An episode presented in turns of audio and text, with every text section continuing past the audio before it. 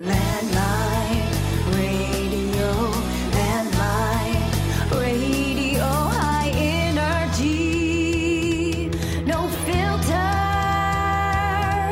Oh yeah. Okay, back here in studio with uh, Representative Calvin Schrage. How you doing? Doing pretty well. Glad we uh, got this working this time. It's our third attempt here. So I have this uh, software I'm using, and it was like recording, and then it wasn't. It looked different, and I was getting nervous, and then I we tried the second restart, and then it wasn't record. So I think now we're. I mean, we're we're, we're seeing uh, audio. Rocking and rolling. Uh, We're here we go. So glad to be back. We were talking about doing this podcast for a while, and last year I was up until I got the office. I was doing kind of remote in people's offices, and it was kind of like it's much easier here in the little Juneau landmine studio. So Warm, cozy, right next to the Capitol. Uh, nice setup. This this is cool. This very is close. cool. And you said that the exact same way you said it the first recording, which I love. I try to be consistent. It's good. so a lot to talk about. I think we got to kind of do a little bit of a debrief here. We we've never really sat. We've actually really never sat down No. and, and talked about the 2020 campaign, which we were kind of on the opposite sides of. So I want to talk about that, but also you know it's your first term, so second session, and you know we've seen kind of a, a big change last year from the discussions on the budget, and the dividend, to now we're you know it's March 8th. I think we're at 120 oil. So yeah.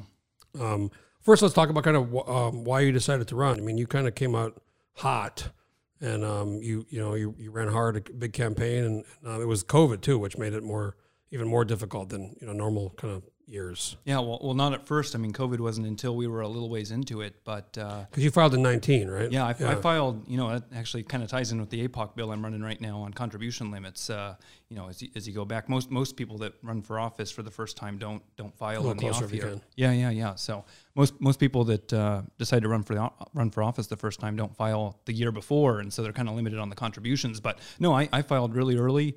Um, you know, honestly, I never thought that I would run. Uh, I'd never seen it in my future. Um, but I'm, I'm a lifelong Alaskan. I, I have the odd experience of growing up in the district that I now represent. But um, Your, and your dad, um, a little political. He's the fire chief, but Yeah. before that, he was a firefighter. So I think your whole kind of family, isn't, aren't they like a firefighting? Yeah, so I, I mean, I, I grew up uh, in the dis- district I now represent. My dad, uh, firefighter with the Anchorage Fire Department, and so he worked through the ranks, um, and then uh, uh, was deputy chief of the Anchorage Fire Department.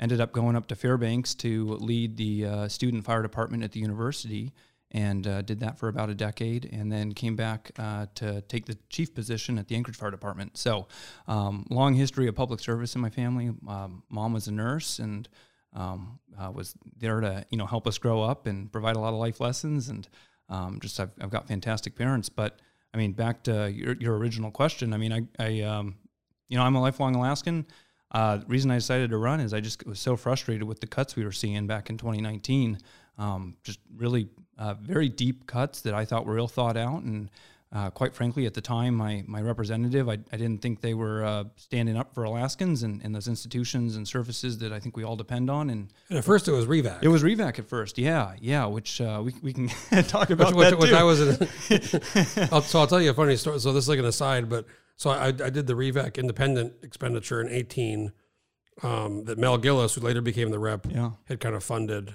Um, and then anyway, since then, you know, I had this lawsuit a year and a half ago with the governor and on press access, and my lawyers said um, pretty much like not exactly like this, but hey, fucko, stop doing like okay, if we're gonna do this thing, you gotta stop doing like campaigns.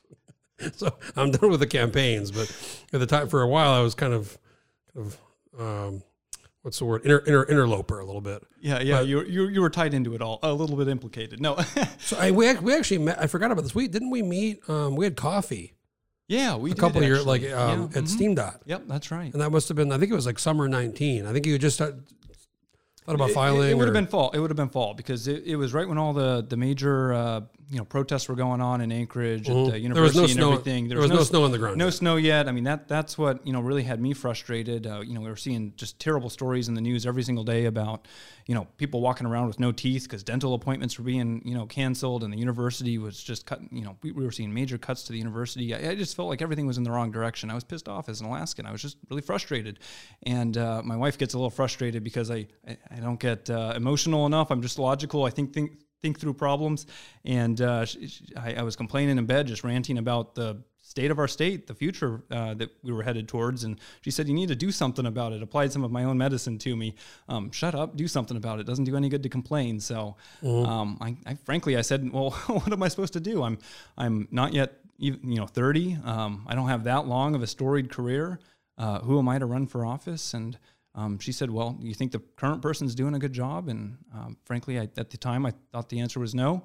And uh, Revak early on was hooked up with some of the kind of well, he, uh, he's, real, real, real conservative. He's, he's funny how he's gone in the Senate now. He's totally kind of, I'd say moderated maybe, or he's kind of changed how he was, you know, two years, three years ago. well, I- all I'll say on that is I'm, I'm really pleased with how great it's been working with him this last uh, year He's, and he's your senator now, so it's funny. You kind of ran against him, but then you did because he got yeah. to the Senate. So you were for a while kind of running against him, but then, you know, he went to the Senate after after Chris Birch, you know, passed away. Um, unfortunately, it, it's been great working with him. So you know, uh, it, it's a strange story going from running against the guy to uh, not actually ended up running against him, and, and now I get to serve with him, and uh, it's uh, it's it's quite the experience. He's, he's doing a good job for our district, and we, we have a good working relationship, and uh, it's been great. So yeah, it's so, so you're running against Revak, and then the Uh-huh. Chris Birch thing happens, and then they have to. That took a while. You know, Yeah. there was the Laddie Shaw, you know, Yeah. thing, and then they put Revak, and I I was like shocked actually when the governor. I wasn't sure he was gonna gonna he was gonna get confirmed. yeah. and he did.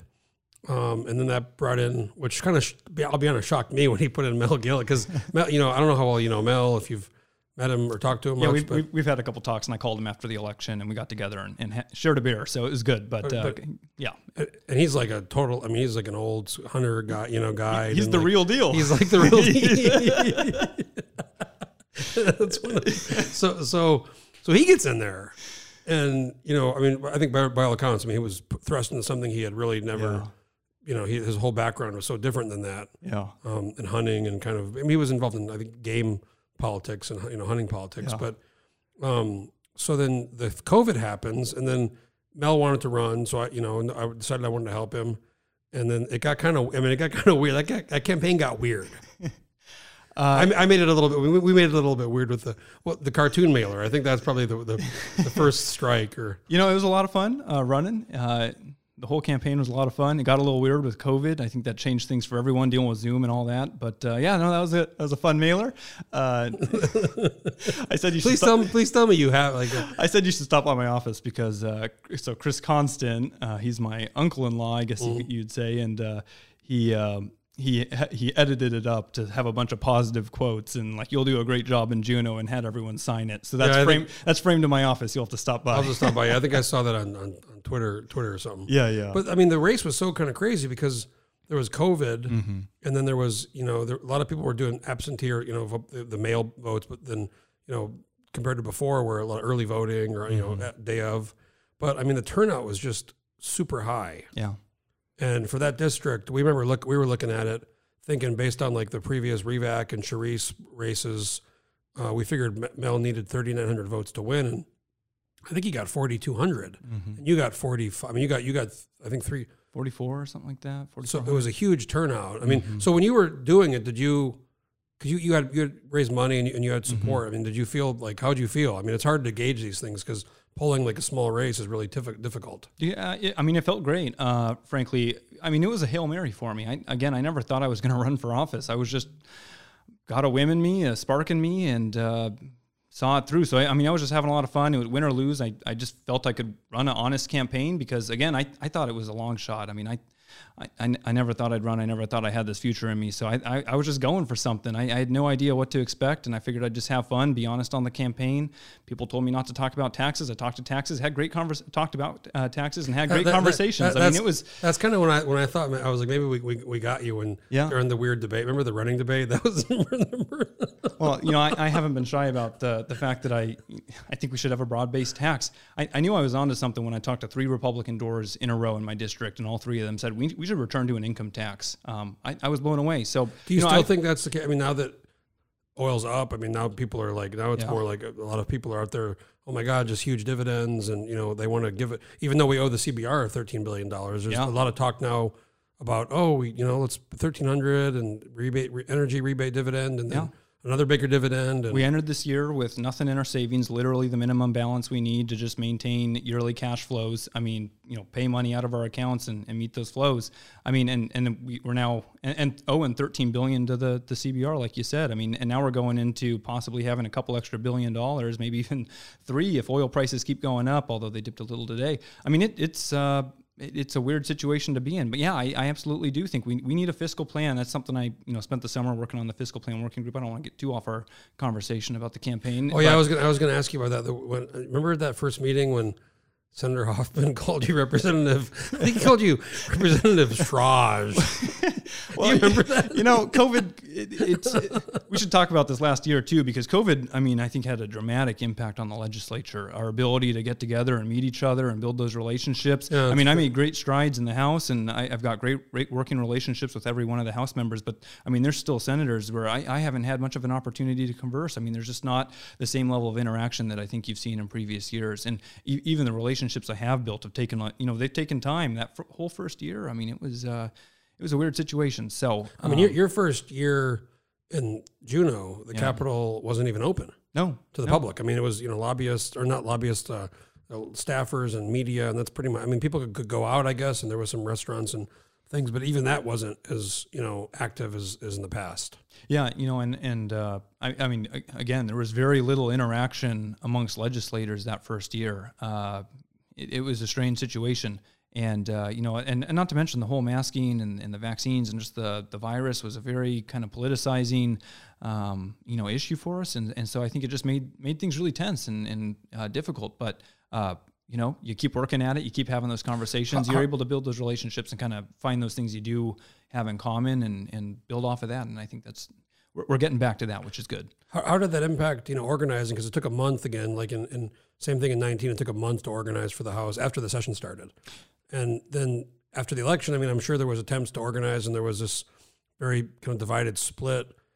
Um, and you were brand new to this, so I mean, wh- how, how were you navigating? Were you getting some guidance, and then how were you trying to kind of figure out, you know, if we organize, if I'm in the majority, like what do I get, what do I ask for? I mean, how are you kind of navigating that as a person who didn't have any prior experience? Well, I mean, yeah, I, I didn't have any prior experience, and frankly, I still don't know how it really impacted it because I don't I don't have a baseline to compare it to. I mean, I've only been through one organization process, so I mean, it, it's hard to speak to. Um, you know, I'm, I'm from what I've told you, you typically start those conversations much earlier. But again, we I think you know knowing what the numbers were to be able to organize, it, it took a long time to get the results after the election uh, to actually know what the balance uh, was going to be. Liz Snyder, Lance Pruitt. I mean, that, Our- that was held our- up for a while, and we're such a slim majority. I mean, how? I don't think we really even knew that, which is weird because Florida had their results pretty, and they're a huge state. yeah. We didn't. I don't think we were last. Alaska was last to be certified. I mean, it was really end of November. You know, And, and I think it might have something to do with the fact that you know we have to wait for the military absentee and, and all that, and there were some close races, and and because things are you know again I said we have a slim majority, the the numbers are so close in the House. I think um, any any uncertainty over just one race, I really upset the the numbers, and so it was. I, I think everyone was just. um Waiting to find out more information to see what was actually plausible or possible uh, with respect to organizing. Yeah, so you, you came out of it pretty. I mean, you were co-chair, co-chair of a few committees, right? Or chair? I think you're yeah. chair. Chair, chair of special committee on energy and co-chair of community and regional affairs. So when you, I mean, like when did it kind of hit you? Like when you were a legislator, like was it your first meeting or first gavel? And when, when did it? Yeah. Like when was Uh, it like fuck? I'm a legislator. yeah, I don't know. Maybe chairing that first committee, uh, holding that gavel for the first time, and, and you know having to move things forward. Um, I don't know. It uh, it's been a pretty surreal experience to be to be frank. Um, When you have like Wild. uh, Ryan, your winner, he's been around a long oh time. man, so blessing. I think so, some people, some of these new people win, and then they bring staffers in who've never been, a, been a, and I'm looking at that like I used to be a long time ago when I first got involved in politics. I was like, we need to throw them out and get all new people. And I've come to this like epiphany one day where it's like you have to have at least enough people that have been around so you they know like the ba- even the basics, Couldn't agree let, more. let alone the budget stuff, the very advanced kind of you know mechanisms of government and how things work and how things have to be done. yeah, I, I used to be pretty, uh, you know, on, on the fence about whether or not there should be term limits. I'm now uh, very much opposed to term limits for that exact reason. I mean, um, Yeah, me too. you need some of that experience. There's so much to learn as a new legislator. I mean, from the subcommittee process to how bills and, and legislation move through the legislature, um, you know, conference committee, uh, the strategies that are involved there, the rules of the floor, the rules of the committee, how they differ, you know, the the precedence of those rules. I mean, it's just I mean, this is my fourth year being down here, like for the session, it's wild. and I still feel like I'm just gr- starting to beginning to grasp how things, even the small, like you said, some some conference and how this impacts this, and how like you know why this person does this, and Yeah. if there's if they're been around or if they're smart enough to understand the maneuver they can do, but most people don't understand. So it's like, and that's just you know like procedural stuff. But then there's a bigger stuff that you have to really kind of have a just knowledge, and you have to spend time. Yeah, oh, absolutely. I mean, I, I you know, it, it, there's a lot to learn, and, and that's not to say I'm not picking it up and, and making great strides, and I feel like I'm getting more and more comfortable every day. Uh, but I, I feel very lucky to have Ryan Johnston, uh, you know, uh, Eric Gunderson. I mean, I, I have some great staff working for me that uh, have been in the building for a little bit, especially Ryan. I mean, he, he's been through uh, through this a few times, and it, it's tremendously helpful to have someone that can walk you through the budget subcommittee book and be able to walk you through all those just daily questions that you have. I mean, it's just a huge help. I, I, I I wonder for some of the other legislators, uh, it- it's a difficult process, and if you don't have good people working for you, um, that's a challenge. There's a lot to learn. So you're one of the younger. I mean, I guess David Nelson's the youngest for sure, but you're probably one of the. I think I'm number three. I think it's uh, me, then Josiah, then David Nelson is I had youngest. just. He's. I think he's in his twenties too, right? He's, late 20, twenties. 28 maybe. I'm not sure about that. So you're you're. What I was gonna say, you're younger. You have you're married. Do you have a kid? Kid or do you have any kids? Do you? Uh, no, we're not quite there yet. so, so, you know, we're supposed to have a quote, quote unquote citizen legislature, which Yeah. I, I say is nonsense because the legislature does not represent the citizenry. And for the younger people, especially with kids or jobs, and, and you're you're you have a, a tutoring, I think tutoring business, right? Mm-hmm. yeah. So you have a regular job. Yeah, yeah. It, Uh. uh, it's incredibly difficult to manage, frankly. Um, and uh, you know, it's a little bit of a surreal experience. My first year being the longest uh, legislative session for total, you know, legislative year for total days. I mean, you you lose, uh, frankly, a lot of control of your life uh, when you're going to be available. You know, I had plans for the year and being able to step back into the business and help see it through. Uh, uh, you know, some, you, you own the business, right? no, so I'm not the owner. I, I actually, uh, it- it's a long story, but uh, stumbled into the business uh, just out of college and fell in love with it. I think great mission, great. Uh, yeah, it, it, I keep turning this microphone. That's right. So I. I- I got it. So it's like it's a it's tutoring, like high school tutoring. Yeah, so it- it's uh, academic tutoring, test preparation, college admissions consulting. So getting students from you know uh, late elementary school or middle school through the high school experience, prepared for the SAT or ACT, and then working them through the admissions process. So you know, The kids do ACT because where I grew up, it was like ACT, but I Yeah. think some some places do SAT more. Is it? I mean, there's there's some differences from state to state, but more or less, it's it's about an even split. Um, you know, we, we we have a lot of data on it. I mean, a third of students uh, don't really show a preference between the two tests. A third of students do better on the SAT. A third of students do better on the ACT. And so, um, you know, it, it just kind of depends on what your student's best at. So we always recommend Aren't- people figure that out and go after the test that's better for them. This is like unrelated to the uh, podcast, but aren't some schools now like throwing these out? Yeah, I mean, there's some some It seems to be like ridiculous. I mean, don't you want to Well, measure I- how I- people? yeah, I think you want objective measures on that kind of thing. But uh, there, there's some national trends taking place. But uh, yeah, I- it's it's Well, it's the- a whole process. So the, the question was, I mean, I think we, and I've said this many times, and some people think I'm nuts, but I think we should pay legislators 150 thousand. Well, Make it a full time job, pay them good money, no per diem. You know, here's your salary. You know, gotta maybe maybe maybe limit it to 12 year. I don't know some. yeah, you, you you can't have other jobs. While this is your job. I, I don't know what the right number is, but uh, you know, it, it's, it's very difficult to hold down a day job. I think it's a lot easier when you have maybe contract work or work that you can easily pick up and, and set down. But when yeah, you're you're you know you've been involved with the daily operations of a business, um, it, it's very difficult to step in and out of that when you're being called in for special session after special session that you know is really uh, frankly out of your control. So uh, not to mention the fact that you know it's very difficult on the personal relationships. Um, you know, my wife wife and I have never spent so much time apart. We've spent a ton of our own personal miles uh, flying back and forth, and I know a lot of legislators you know use office accounts and that sort of things, and there's ways to kind of you know dampen the expense of that. But I mean, for my wife and I, we've we've we've put a lot into this. Um, it, it's a lot. So uh, you, you you fought you filed your you I just saw your Yeah. APOC report. You you actually raised I think you raised the second most money after Alyse Galvin, who raised over eighty one. She raised a lot, and she kind of Yeah. came in at the late in in twenty one. But you raised uh, quite a bit. I mean, you, you, almost seventy grand. So I mean, you're you're you're you're going. Well, I work hard and uh, I'm fairly efficient.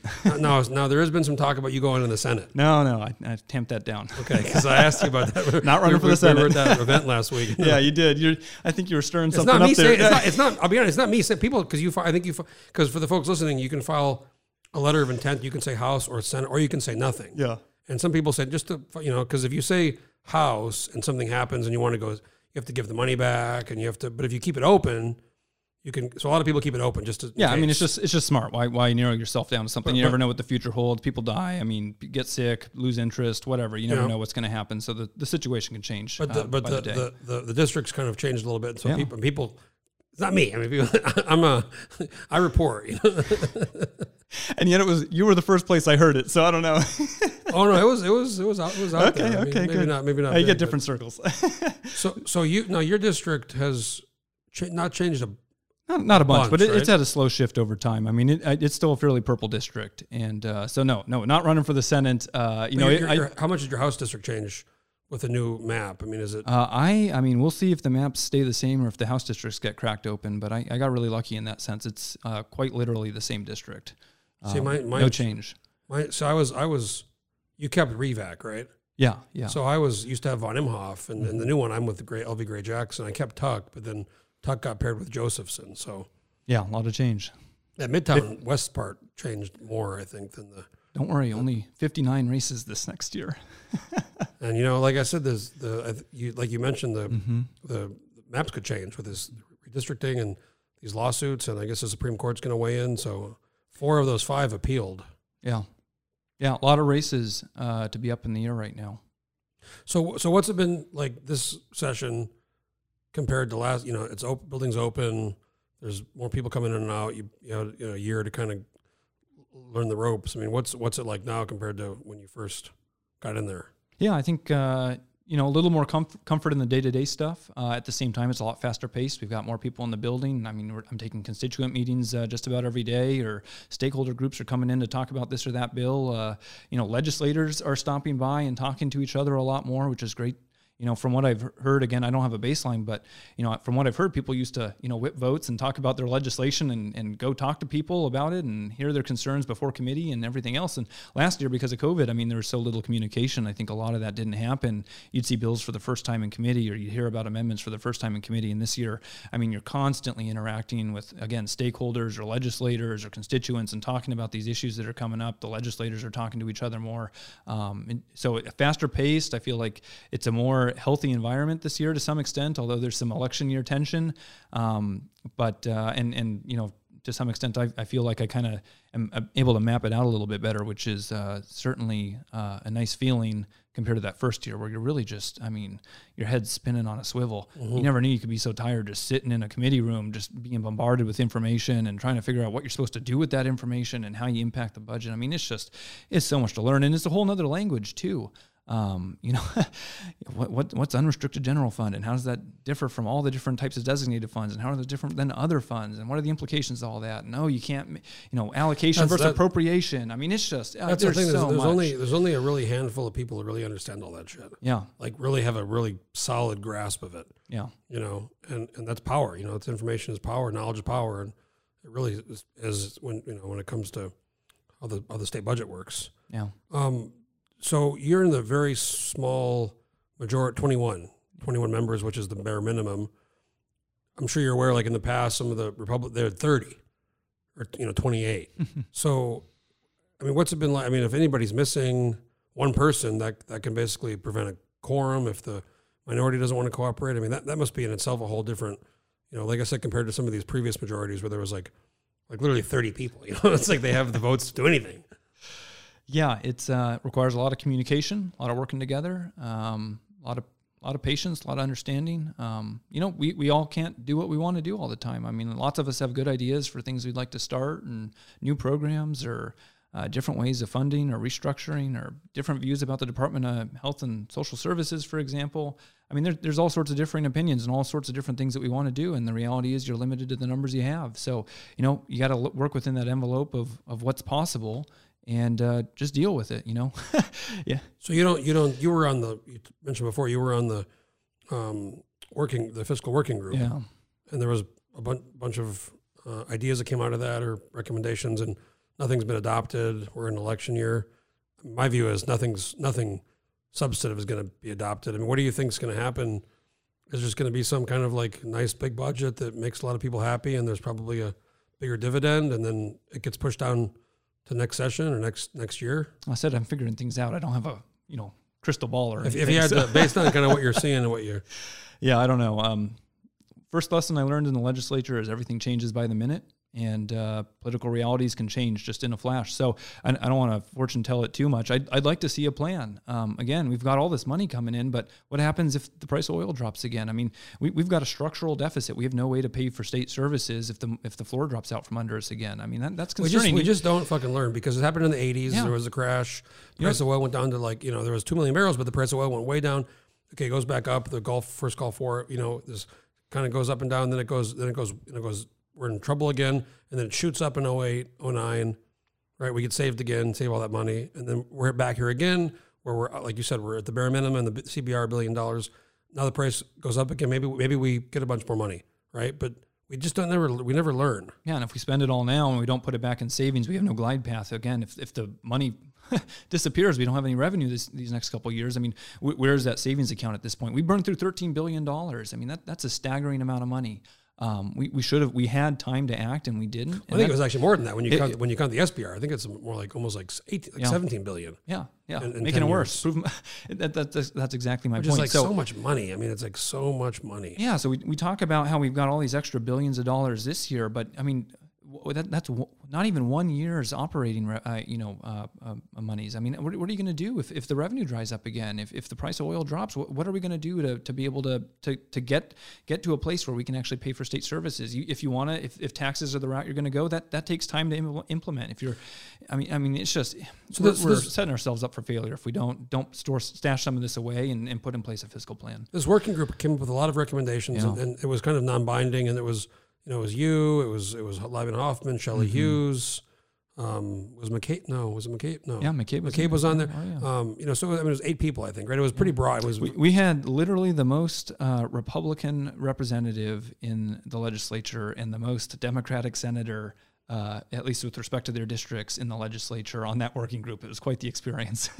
and these and these recommendations came out of it. yeah. And I think, in the, I mean, there was this thing Andrew Halcro gave me from like 20 some years ago. Was, it was called the, the Fiscal Policy Caucus, or that was, what was it called? It was called the, I think it was a Fiscal Policy Caucus. And it was like Lisa Murkowski was involved in Halcro, a bunch of these people. And it was pretty much identical. Yeah. They did a report, and this is back in 2000, 2000 when the, you know, when they almost couldn't pay a dividend. And it was like the same exact, I mean, everything's the same, minus the years and the numbers. Yeah.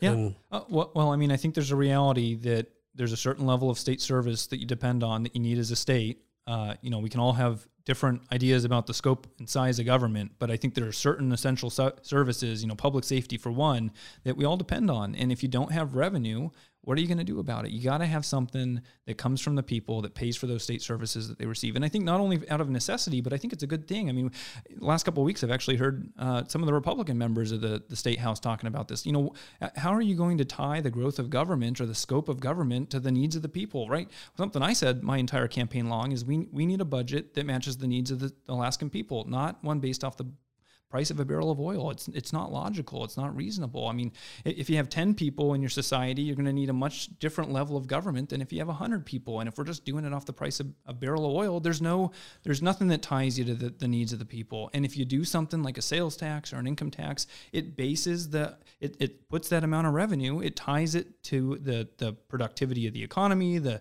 the size of the the population. I mean, there there's a logical there, there's a logical ramp up and ramp down of government, and we don't have that in Alaska. Instead, we just we just look to the look to the oil market. Uh, that's Well, a challenge. And, I mean, luckily, since six, since the POMV passed, before the, the POMV, the, the draw on the on the permanent fund, it was it was all based on. I mean, it was Mm-hmm. like ninety percent of revenue was oil based. Um, while so while still oil still has a big you know plays a big factor, yeah, the the, the POMV I mean kind of stabilizes that a little bit. So we know we're going to get three billion this year and three point three billion next year, and that's just kind of what we're going to get. yeah. Um, so it, it, it's it's better, I think, but it's still. I mean, obviously, you know, when the price goes down to nothing, we're screwed when now it's 120. We're getting a big windfall. Well, it, it's a smoothed source of revenue. So even though the stock market, like the price of oil, fluctuates up and down pretty dramatically, and, and you know it causes a lot of volatility. I mean, at least with the permanent fund, we have the smoothing mechanism. You know, you average it over those years. So I mean, that that's a huge advantage. But not only that, it diversifies our economy. It's it's one of our greatest diversification success stories in Alaska. I remember being in middle school and hearing all the time, oh, we've you know reading in the paper or hearing teachers or parents talk about we need to diversify our economy in Alaska. That's how we're going to solve all our problems. You know, 27 years later, uh, we, we've had very few successes there. Marijuana industry, uh, you know, mariculture, those have had successes. I mean, they're contributing real amounts of money to our economy, but there's no great new source of revenue or no great new industry other than the permanent fund, which is a, if you think about it, a financial, uh, in, you know, a financial industry that we've developed in our state. Whenever I, I moved here in 04 and same thing, you hear diversify the economy all the time. All and the I think time. that's great to for jobs and things. But whenever I hear diversify the economy, I, I typically kind of like get nervous and, and think like, how much money do they need from the state? Mm-hmm. You know, most of these things is diverse, quote unquote, diversifying the economy, you know, or economic development. Like they want money from the, which sometimes is good. You know, sometimes that's a good thing. It creates jobs, it creates investment, but but it's not like money to the state. It's, it- money it's- out of the state. It's something to strive for, but it, it's not some known amount of money that you're just going to be able to create in perpetuity. You know that you're you're going to be able to depend on as a state. It doesn't work. I mean, again, we, we should we should create a. a a, a, a, you know regulatory structure and the infrastructure necessary to help these business, businesses flourish and, and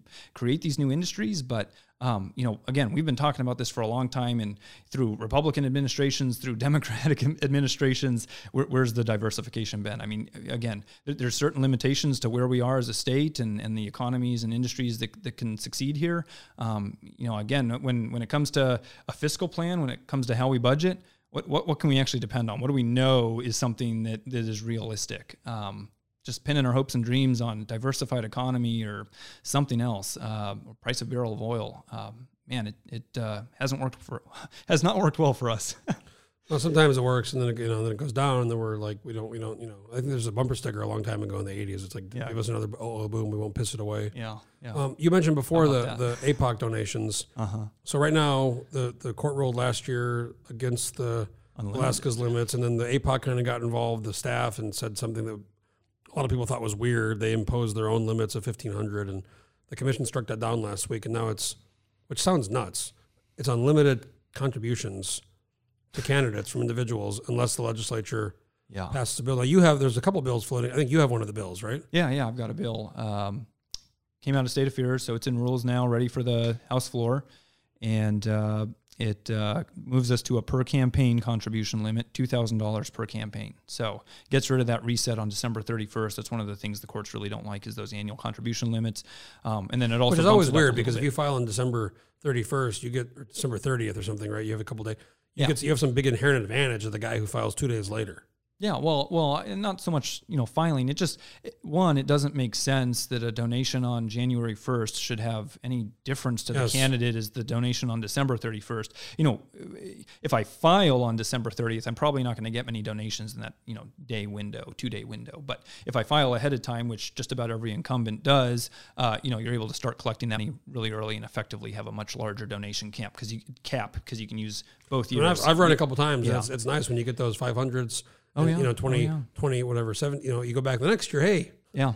I'll take 500 again. so yeah, the court, courts really don't like that because it, it puts the challenger at a huge disadvantage. And and also when it, when it comes to contribution limits and, and restricting those, the courts have said that really the only reasonable reason, the, the only legally justifiable reason to restrict those contributions is to avoid corruption. And how does a donation on January first have more of a corrupt, corrupting influence than a donation on December 31st? It, it's just it doesn't make any sense. And so um, that was one of the first things uh, that I thought to so yours is 2,000 is a per, per camp. Is, the House, is Senate more than House or is it just 2,000? No, it's just two thousand across the board. Uh, governor, since uh, that that's a joint campaign, that it's increased for the governor. But uh, yeah, for for, for House, Senate, and uh, Assembly races um, or municipal races, it's two thousand per campaign. Really simple, just for Per- per- per inflation person. Per, per person. Inflates uh, in, uh, uh, for inflation uh, every ten years.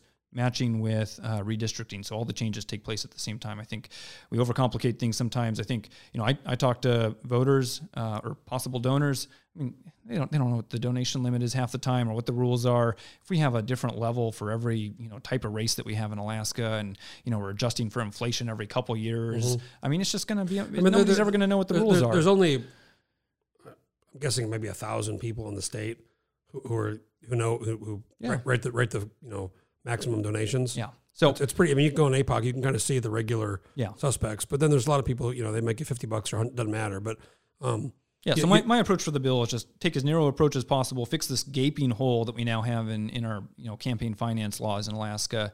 Um, keep it as simple as possible and, and narrow as possible. I, I think that, that's our best uh, approach this year. And you know, there's all sorts of other campaign finance changes that could could be made, but uh, let's save that for another year and just fix this this issue where we have unlimited contributions coming into our state. has the bill changed much since you gone through the committees? so uh, actually, the only change is, is one that I uh, frankly supported, which was going to per campaign. So uh, when my bill originally started, it was per year. Mm-hmm. But um, So let's say if it passes the House, what do you, what are you what are your thoughts on what might happen? Because I think a lot, lot of legislators, in my view, want to resolve this because you guys can't raise money right now. Your opponents can raise money, and that's a problem. But also, Yeah. just the idea of I mean, people argue you can give PACs unlimited money or like independent expenditures, which is true. But I've run those things, and I mean, that, th- there's a process of setting it up, getting people involved, doing the report. I mean, it's not just something you can just give money to. I mean, th- and to, to some in the ether. I mean, you have to set it up, run it. You know, it's it's difficult. I mean, it's it's not it's not difficult, but I mean, it's it's there, there's there's a lot of barrier compared to just giving you 15 grand and say, here you go, Calvin, have a good time. You know, good luck. yeah, well, so I think you're you're right uh, to some extent. There is some extra motivation to do something since legislators can't can't raise money right now. I, I think the bigger issue though is just that it's, it's unlimited money into our state right now. And, and you're right. I mean, technically, you can already do unlimited money for the most part. I mean, well, you can do unlimited But- but money you- to independent but, but- expenditures. But you also can't. But the thing is, you can't coordinate. And- Yeah, exactly. I think some people might, you know, break the rules. I, but but when I did it, I was very like I wouldn't even be in the room. So if I give if, if you know I eat fifty grand, you can't coordinate with me. You can't talk to me. If I give you fifty grand, I can say Calvin or whoever it is, Calvin. Hey, buddy, I gave you fifty thousand. And, and, and the courts have, have opined that, that that does make a difference. The lack of coordination does make a difference. I mean, I, I think the idea, I, I mean, fr- frankly, Alaskans have weighed out, uh, weighed in uh, very strongly that they want contribution limits, that they matter to them. The last uh, ballot measure that there was to putting the, putting the cap at 500, that passed with 73% of the vote. There's not a lot of issues where you see 73% of the voters supporting That was also after I think VECO, right after the corruption Well, so, so scandal. uh, yeah, I'm gonna have to go back and double check. But there was a second ballot. Uh, the the original ballot measure, I think, was in response to a. a there was uh, a $500 limit. That, the first time the $500 limit was put in place, it was in response to a ballot measure that was very quickly gaining signatures. And I can't remember if it was that, if that was in response to VECO, or if it was the second ballot. I think it was because in I think before VECO was a thousand. but either way, I mean, during both both times that it was attempted, the ballot measures were doing extremely well, and I think again reinforced that idea that Alaskans want contribution limits. The idea that we're going to have, you know, out, outside individuals dumping fifty thousand or hundred thousand dollars into a candidate's campaign account. I mean, how does that not have an influence on the candidate? I, I, I or you know, the possible or potential legislator. I, I think that's hugely concerning. I, I don't think Alaskans want that. Um, you know, this Turo bill, Turo bill that has been in the legislature this week. I mean, name any company or, or corporation that has a bill before the legislature. I mean, I, you look at the testimony that we've seen in the courts, legislators have uh, stated on the record that they feel the influence that they have. If- in if- in if- some instances, they've actually been told that there will be donations coming your way if you vote this way. Tur- I mean, that's in the record. If Uh, Turo gives ten thousand dollars to five people, or to, because you know, I believe. I mean, I read the law. I think I don't know what you think. They owe they owe the ten percent Yeah, tax. I They do. owe it. I mean, the agree. law- so okay, they're it's a, it's a different um, technology and it's peer to peer. Okay, maybe they need to change the law. Whatever. I'm I'm I'm fine with updating laws based on technology. But right now it says ten percent tax. They don't pay it. They won't give the information to the state. They've basically said, "Fuck you. We're not going to." There's a subpoena they tried to do in 2018 that they ignored, and then the judge said in Alaska we can't enforce a subpoena because they're a. First, it was too broad, but second of all, they're a Delaware, a California company. yeah. So so So I mean, they they dropped fifty or hundred grand in the race. I mean, how much? I mean, if, they're doing a million dollars a year, for example, we don't, we don't know the numbers, but that's a hundred grand a year. So think about it. Legislators have said on the record that they've been approached by lobbyists or corporations and said you'll get donations if you uh, vote this way on the bill. And you have uh, very real issues coming before the legislature where people or corporations or other uh, industry groups have a real financial interest in whatever's before the legislature that could, I mean, frankly, and I'd like to think that no legislator would accept the donation, but frankly, th- th- these corporations uh, could be dumping money straight into these accounts. Well, and so- right now we have unlimited contributions. I, sometimes mean, I think it's- just nuts. sometimes it's that what you talked about. But it's, sometimes it's also it's if you don't you know if you don't do this or vote this way, we're going to dump money into your opponent's campaign. That happens too. You know, I mean, it's, it's in the record. I mean, legislators have testified to these sorts of, uh, you know, conversations that they've had with folks. I, This- I this think kind the of only. I think, the only way to deal with that kind of thing ever is if somebody come, came if I was ever in that position, I would say um, thank you, appreciate your time, and then I'd go on the, you know I'd go publicly say what they did. I mean, just say tell them to go fuck themselves, because the fact that people think they can control somebody when, as soon as they get somebody gets their hooks in you, it doesn't matter if it's business or politics, or whatever. Once the hooks are in, they they, they know. No, well, I, you know, let's go back to that uh, experience issue of the legislature. Let, let's say I'm a freshman in the legislature, like I am now. There's some there's some lobbyists or corporate representatives or stakeholder groups that have a lot of experience and a lot of a lot of sway in in, in our state and in the community. I mean. Am I going to just run out to the front steps and say, "Hey, I've been approached uh, or bribed by this person"? I mean, I'd like to think people would believe me. I, I think people can be put in some very difficult situations, and I'd rather the, the, the, the, these people these people are very savvy. They don't say, Yeah, "Hey. Calvin, here's you know, it's here's it's very it's they're very some some of the you see them testify sometimes, or just they're very smart and savvy in the way they word things, and So I'd you know? rather I'd rather put in some contribution limits that reduce the risk of that. Frankly, I, I mean I, it's a simple solution right so there. do you think it goes? I mean, because the governor's kind of, I mean, he hasn't said he's going to veto it, but he's basically come out and said he's against he's against limits. well, I think when 73% of voters support contribution limits, I think you know the governor's going to do what he's going to do. But I, I think this is good for Alaska. I think Alaskans recognize that, um, and uh, I would hope that we would put some limits on that out of state Is, money. is there a Senate? I mean, I think Bill Wielechowski has a bill, right? Uh, yeah, so Senator uh, Kawasaki and and Bill Wielechowski uh, both have uh, bills in the Senate. Yeah, I think they're uh, I think they're waiting to be heard in Senate State Affairs. But if yours passes the House, yours could be potentially the vehicle where it goes to the Senate, and then they, you know they're Yeah, going to do I what they're going to do, and there'll be, be a conference. But well, uh, all I can do is uh, push the bill as hard as I can and see where it goes, uh, so I can continue to look my voters in the eye and tell them I did my best to get a bill through, and we'll see how far it gets. But uh, I'm just I'm going to do my best to put contribution limits in place. what do you think about you know sometimes and you have to kind of be here to realize how this works. But you can introduce a bill, and this happens sometimes. It's rare, but it can happen. You can introduce a bill, and it gets so changed or it gets so altered that by the time it comes to the floor, you're I mean you're against your own bill. I mean that's possible. It is. you know, it's where, where they think they, the number of votes, right, in the committees and all that. So Yeah. normally in a majority, like when there's en- enough con- controls in place, that's not going to happen.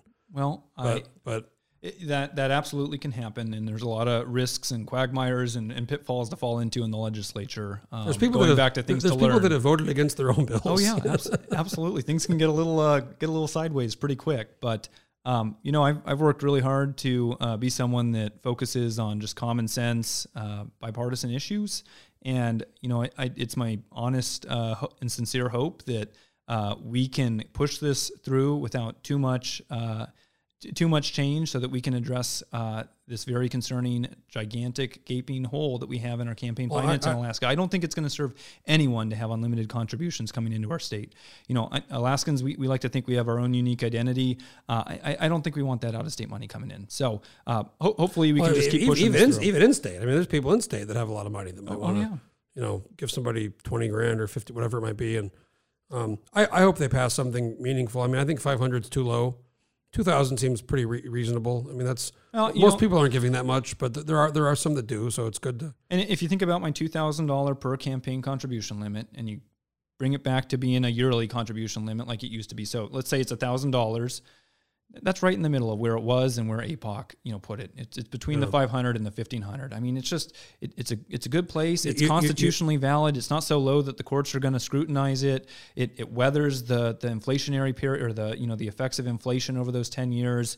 Um, and and I frankly I think that talking to other legislators, I think that's the amount where everyone feels comfortable. Um, you know, I I I think most legislators can be comfortable with the fact that you, you know much further beyond 2000 and you start to have a real concern about Alaskans you know either perceiving there to be corruption or there actually being corruption taking place. At the same time it makes sure that those that want to contribute and exercise their vote, voice in the state are able to do so uh, without themselves being scrutinized for trying to buy a vote or buy a legislator. Well, I mean, you, you you you know who hates these unlimited contributions the most? who's that? Uh, rich people and lobbyists, because Now, if you're in a lobby, because lobbyists can give to people in their district, now instead of going to somebody and saying, "Hey, I need 500," hey, I need I need 5,000. Well, I need 10,000. you, know, I, I think even some of those if people. you're, if you're rich, if you're rich, if you have a lot of money, you do not like this thing because the most before it was like, here's 500 bucks, have a good time. Well, you know, I, I think even some of those. I think even some of those people want contribution limits because they they like being able to tell someone, no, I've already hit the cap, no more money for you. That's, that's what I mean. That's what I, that's what I'm Oh, saying. okay, Yeah, good. They, they, hate it because if there's no limits, somebody can go to them and tr- Oh, try yeah, to shake yeah, them down. Okay, That's, yeah, that's what yeah. I was saying. Oh, it's yeah, like we're on the people same with page. money and, and, and lobbyists who you know because they can give the folks who live in their district. yeah. Um, I've, they've talked to me and they said this is fucking horrible. And people are people people are going to start asking me for huge checks Yeah. where before 500 or 1000 what i can't wait to see is in july when those 30 day reports come out how many people between i guess last week and whenever if something changes how many people are taking in 10 20 30 i mean i mean i wonder who the record is going to be for the largest single you know donation Yeah. Well, uh, you know, I, I, I would hope that there aren't too many people out there taking those uh, above the limit or, you know, just excessive contributions. Again, I, oh i'm sure there will be I, I'm sure there will be some of those, but uh, you know, I hope that most people don't, and I mean, um, if somebody came if somebody mailed you a check for $25000 what would you do I would probably return it. I, I, I don't think Really? I, yeah, I, don't- I, you know, Oh, deposit that sucker. no, You- if they start that- calling you and saying, "Hey, Calvin, I That- gave you 25," you know. No, no, I, I, I that saves me from a lot of uh, a lot of phone calls, fundraising calls that I'd have to make. I know nobody really likes those. Uh, I think they're okay. They're not the worst. I've done worse, but uh, no, Those, I, are, I- those are tough. Those I- are, those are you know, frankly, again, the courts have said you can limit those donations for either actual to avoid actual corruption or even the appearance of corruption. And I think that's a recognition that you know the legislature it's, it's a seat of power in, in government. Um, you don't want that undue influence. You don't. You, you can't have that body be poisoned. And I think just the just just a twenty five thousand dollar donation itself, whether it's legal or not, whether I can accept it or not, I think I think it really sours the public's view of the legislature. Please tell me you would. Please tell me you, you would at least send 23 back. Keep. You know, That is exactly what I would do. I'm Jeff. keeping two. I mean, I'm not crazy. Keeping two. there's, there's a little rebate. yes, no, that that that is uh, that's probably the path I would take. No, absolutely. So we're okay. So we're about halfway through the quote unquote 90 day, but it's. Mm-hmm. I think everybody agrees we're going to go to 120. So I mean we're mid May, and um, I guess what do you what do you think? I think uh, we got a lot of work uh, ahead of The us. budget still hasn't passed the House. I mean the subcommittees have wrapped up. And Yeah, and I mean we're we're on a normal timeline. I mean we're doing better than last year, and um, I think I think we're going to get done by the the 121. Um, so I mean we're, we're you want to do your due diligence and, and follow the process, and, and those subcommittees, uh, you know. th- They do serve a purpose, and I think it's important to go through that process of, of meeting with the department heads and, and going through all that. Um, so you know, it, it takes a certain amount of time, but I, I, I think we're all cognizant that um, you know we, we need to get there by 121. Special sessions aren't going to serve anyone. Uh, people, you know, Alaskans don't like the cost, and uh, we don't want to be there, especially not during an election year. So let, let's get our work done and, and keep marching towards that end date. So what's your plan? So your plan is if it finishes in you know mid May, you go back and then you're back basically and it's a whole nother topic, but now you're in this new campaign, the single primary ranked choice. So you're I mean you're you're going you're going for the uh, so you, the state a lot of the state house races I think are probably only going to have some of them are only going to have three or four people. So you're not really like in yours right now. I mean there's been a few people that have filed, but There's, it's, there's it's uncl- Janice and Forrest. yeah, but it's unclear what they're doing. Are they doing house? They I think Forrest left it or Jay, whatever his name, fucking new name, but I think they left it open, Yeah, yeah. so it's unclear. But so far, I mean, more people could jump in, but probably safe to say you're going to have four, maybe five. I mean, no more than six. Yeah, I, I don't think many. I, you know, I, it's hard enough to find people to run. So, um, not everyone wants to be a legislator. It's difficult. And Your you- life is scrutinized. You give up a lot. So, no, I, I don't think you'll get uh, that many people running in that many races. You ran last time in the as independent Democratic primary, Mm-hmm. Yeah. but now you're just in this open kind of primary. So has that? Have you thought about that? Has that changed your um, strategy at all, or your kind of outlook on the on the race? No, like I said, I, I mean, I, I ran a real honest, genuine campaign, and I'm, I just put it all out there, and I'll, I'll do the same thing this time. Um, so no, I mean, I, I think, uh, you know, I think ranked choice probably helps me to a small degree, um, but uh, it doesn't change my election strategy. I mean, my, my strategy was essentially just, again, you know, be myself and knock on as many doors as I could, uh, and and raise the money to get the message out. So that that's my plan for this go around is just do it again. So you got session probably ends in May, then you Yeah. got all summer to campaign, and you got the fall. Then let's say you win re-election, you got to go back to Juneau. I mean, it's I mean, it's it's people don't realize how much. I mean, it's really really easy to make fun of legislators, and It's you know, hard. You know, it's really easy to kind of um, mock you know public officials, but it, it's it's a really hard um, it's a real it's a really hard gig. No, it's 100%. I mean, it, it really is. Um, 100%. And for some of the reasons I've said, and, and for a whole host of other reasons too. But I mean, it, at the same time, I, I, I talked to a legislator recently. They, they said they uh, hate their job. I mean, they said that to me. Uh, and fr- frankly, I, I, like I got where And, they and I, I bet you a thousand bucks they run again. well, I, So many people say that, but then they Well, I, I believe they do, uh, or I believe they will. But you know, I I, uh, I understood where they were coming from because it is a difficult job. But I I, I, I felt bad for them because while there is a lot that's difficult, it, it's a great honor to be in the legislature and to represent your neighbors and your constituents and oftentimes your family members and friends. Um, to be in the committee rooms and on the floor, being able to vote on frankly the future of our state be able to advocate for a, a, a, fiscal policy a fiscal plan i mean to be able to to be a part of that process have you done any Um, introductions this year? uh, yes, I did do a few Of introductions. guests? Yeah, yeah, yeah. I had a couple students uh, come up from service in South High School and was able to introduce them. They were down here advocating for education funding. So no, it, it uh, a lot of fun. Uh, just being able to to be a part of that process. Um, you know, one of those students was just starstruck by the whole legislative process, and I was able to share some of the legislature with them and explain how bills move. I mean, Yeah, it's there's really I mean, schoolhouse rock, and then there's actually being a part of it and being in the Capitol, and and uh, it is really special. It's really nice now seeing people back. Now the masks are off, thank Oh, God. yeah. So it's a you know, go in there today. I was in there and you, know, you see all these people. It's a big difference. It's uh, I mean, I, I did get kind of comfortable in that public lounge though last year. Before I had my office, I mean that was pretty much my office. Nobody ever came in there. Well, you know, there were some some limited benefits to COVID. I mean, get all, all of us getting better with technology and knowing how to jump on a Zoom meeting. I think that you know inc- increases some access for some people. And Well, I've become I've become a Zoom whiz. I mean, I do my Oh, book yeah. club and obviously the meetings. I mean, I've, I've I can spotlight. I can do. I mean, I can. I've really. oh yeah, Anybody ever needs a Zoom lesson? Call me. Well, don't call me, but I guess maybe call me.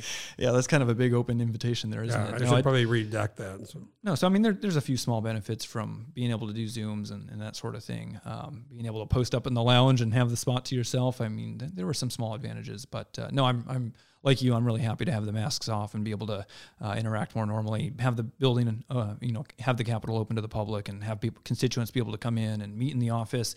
Um, be able to meet with other legislators face to face. I mean, it's just it makes all the difference. Uh, it, it's so hard to, to communicate effectively uh, or, or to be able to persuade others through text message or through Zoom. I mean, there's just such a loss of that, that human interaction and the connection and your ability to, to, to just have a, have a conversation with someone. Um, it, it's, there's a disconnect on Zoom and I think that makes it hard. So it, it's been just, uh, I think refreshing to all of us. Um, and again, I, I actually, again, I don't have a baseline to compare it against, but I, I feel like, um, you know, uh, th- this year is actually going better in some respects, uh, especially given the circumstances than prior years uh, where it's an election year and everyone's at each other's throats trying to get wins. I, Yeah, it feels kind of. I, I feel like everyone kind of has this air of just like, man, it's it's it's good to. It, it almost has that first year feel because um, it just It it almost feels too like not. There doesn't seem like a big sense of urgency. It just, especially now, people are kind of. Go, aren't you on Energy Council? Yeah mhm. Yeah, you, Yeah. you didn't go, or No, I mean there, there's that's a where Bert and Click. There, I think Tuck too. They went to. Well, I think one of the East advantages DC. of having some experience is uh, you, you don't. I, I kind of need to be there for every presentation and every day and every meeting because I got a lot to learn. So, um, you know, I'm, I, I'd like to take more of those opportunities. But this, this first, you got to a trip to DC. I, I know. Well, you know, it's not about the trip. I, I mean, honestly, I, I, I enjoy this work and I want to do a good job for my constituents. And so I'm trying to learn all I can and be as effective as I can. And, and there's a lot to gain from the Energy Council. And I hope to be able to do uh, one of the trips this summer. But um, I, I feel like I need to be in Juneau. I, I haven't missed a floor vote that I'm aware of yet, or you know, I've, I take taken very few trips home because I, I I'm I want to be here doing this work. Um, and uh, That's, that's really, you know, a lot of people. You can see you, you're there. You see who doesn't show up. A lot of people don't show up. Sometimes they miss votes, and yeah, so well. Um, last thing I want to. Um, last thing before we go, I got to ask you about the the famous kind of Mel Gillis, uh, Calvin Schrage, the running debate. oh yeah. what about it, man? well, afterwards, uh, somebody did like a video, and it was just and Mel was real brief. I mean, it was, it was like, like I think the way whenever I see him, we joke about it when he's like they ask about school about net reimbursement, and he was like, you know, and he was like, and I think Nat Herz was like, should we, you know, the governor vetoed it, should we do that? He's like, nope. And that's like, uh, what do you like? Do you want to? well, you want to elaborate? He's like, well, hell, we're Well, broke. You know, you- you- you- you your know? face was like, oh my god, this guy fucking. Ha- Having spent two years in the legislature, there's something to being succinct. So I can, I can appreciate that. No, I mean, I, after that happened, you must have been like, wow, like that was.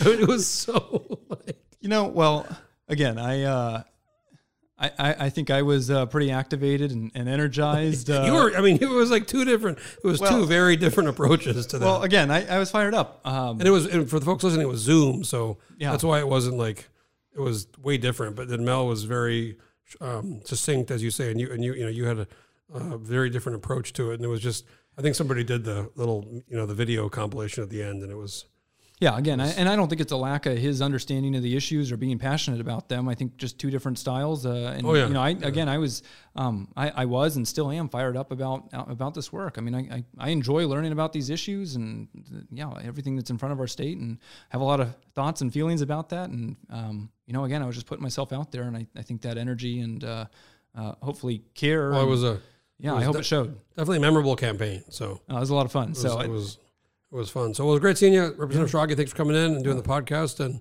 I guess uh, you know we'll uh, we'll uh, folks listening, we're going to see you at some point in Anchorage, and then it's going to be a busy summer. So yeah, well, thanks for having me on. It's been a lot of fun. Okay, appreciate you coming in, Representative Schrage. And folks, if you have an idea for a podcast or want to do a podcast, get a hold of me and stay tuned for the next one. Landmine.